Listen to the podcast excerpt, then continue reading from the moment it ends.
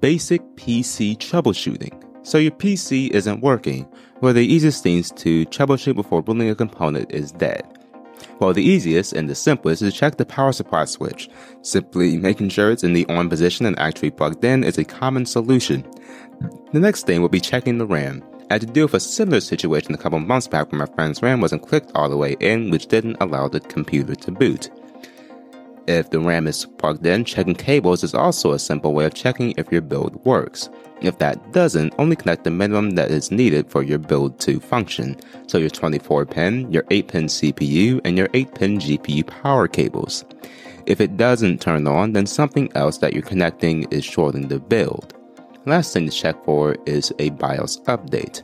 Now you do need another computer, typically, for it, but there's a chance that your board isn't compatible with your CPU. Now, fixing it is quite simple depending on the board manufacturer, but typically it's a 10 to 15 minute process. That concludes your Tuesday Tech Bites with your host Joshua Nathan. Have a great, technically unbothered day.